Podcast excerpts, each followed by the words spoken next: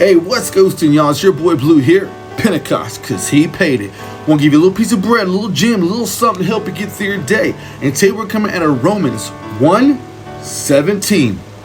And it says this For in the gospel, the righteousness of God is revealed, both springing from faith and leading to faith, disclosed in a way that awakens more faith.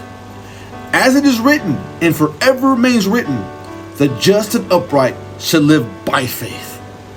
Faith is everything. It's the ingredient, it's the sustainability, it's the solid foundation. It is everything when it comes to the belief in the Lord Jesus Christ. Faith by the Holy Spirit. Much love to you. God's grace to you always. Always remember love, peace, and accountability. Let the Holy Spirit come alive inside you and do something special. And never forget Pentecost, because He paid it at all.